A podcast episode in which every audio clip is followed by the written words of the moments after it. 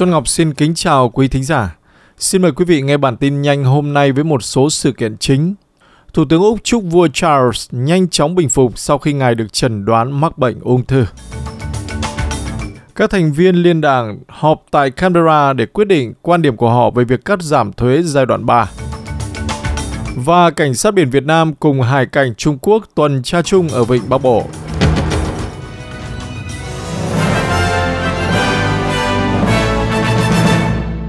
Sau đây là bản tin chi tiết. Thủ tướng Anthony Albanese đã chúc vua Charles nhanh chóng bình phục sau khi có thông tin quốc vương chỉ vì Anh Quốc và Úc đang điều trị bệnh ung thư.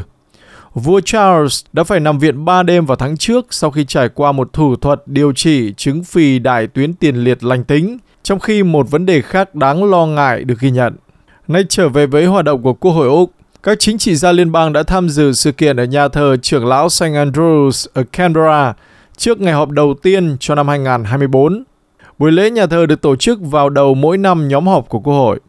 Cắt giảm thuế sẽ là chủ đề đầu tiên sau khi các dân biểu và thượng nghị sĩ nhậm chức và trong lúc Đảng Lao động giới thiệu dự luật cải tổ của mình trước Quốc hội vào cuối ngày hôm nay. Trong một diễn biến liên quan, các chính trị gia của Liên đảng họp để thảo luận xem có nên ủng hộ việc cắt giảm thuế giai đoạn 3 hay không – mà chính phủ giới thiệu trước Quốc hội sau ngày hôm nay. Trong khi phe đối lập trước đây đã chỉ trích chính phủ về những thay đổi trong việc cắt giảm thuế, thì phân tích kinh tế mới cho thấy các cử tri tại đơn vị bầu cử do các nghị sĩ đảng quốc gia nắm giữ dự kiến sẽ thu được nhiều lợi ích nhất từ tu chính thuế nói trên.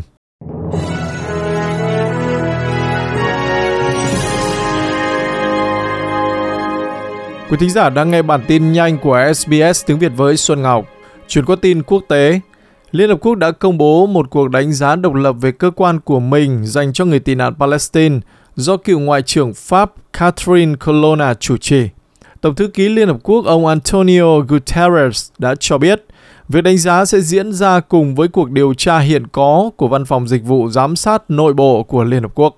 Trong lúc này, cư dân bờ biển Thái Bình Dương của Chile đang phải vật lộn để đối phó với đám cháy đã khiến hơn 122 người thiệt mạng – chỉ riêng ở Vinya del Mar, ít nhất 190 người vẫn mất tích. Các đội cứu cấp vẫn đang tìm kiếm các thi thể bị chôn vùi trong đống đổ nát ở Valparaiso và Vinya del Mar vài ngày sau khi đám cháy bùng phát. Chuyển qua phản ứng của chính phủ Úc đối với bản án dành cho nhà văn Dương Hằng Vận. Lãnh đạo phe đối lập tại Thượng viện Simon Birmingham cho biết ông lên án quyết định của chính quyền Trung Quốc tuyên án tử hình treo đối với nhà văn Úc Dương Hằng Vận.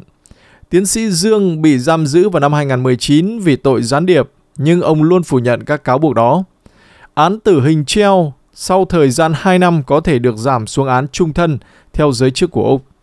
Tới với lĩnh vực xuất cảng mục xúc sống, hơn 16.000 mục xúc vẫn còn đang trong tình trạng lấp lửng sau khi chính phủ xác định con tàu chở chúng không thể quay trở lại Trung Đông. Những mục xúc này đã bị mắc kẹt trên tàu MV Bahia kể từ khi rời Tây Úc vào ngày 5 tháng 1 và bị quay trở lại sau khi tuyến đường thương mại ở Hồng Hải bị gián đoạn. Bộ Nông lâm Thủy sản Úc hiện đã chính thức từ chối yêu cầu tái xuất cảng gia súc của các nhà xuất cảng thông qua một lộ trình mà thậm chí còn dài hơn. Đến với một nghiên cứu mới cho thấy, Úc là quốc gia có số vụ cá mập tấn công chết người cao nhất trên thế giới vào năm ngoái trong đó, các khu vực bị cô lập gây ra nguy cơ tử vong cao hơn. Một nghiên cứu từ hồ sơ tấn công của cá mập quốc tế của Đại học Florida đã cho thấy, các vụ cá mập tấn công gây chết người đã tăng gấp đôi trên toàn cầu vào năm 2023. Tổng cộng là 10 vụ trên toàn thế giới.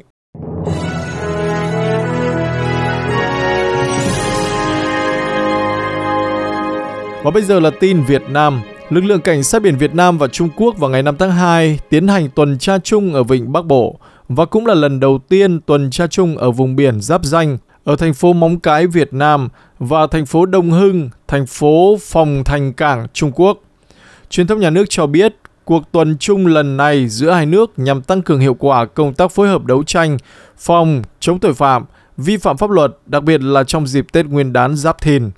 Phía Việt Nam cử 3 tàu tham gia tuần tra chung Phía Trung Quốc có tàu hải cảnh 22603, xuồng 22513 và biên đội xuồng 22020, 22031. Theo truyền thông trong nước, phạm vi tuần tra là khu vực có hoạt động vi phạm pháp luật như buôn lậu, gian lận thương mại, vượt biên, nhập cảnh trái phép bằng đường biển.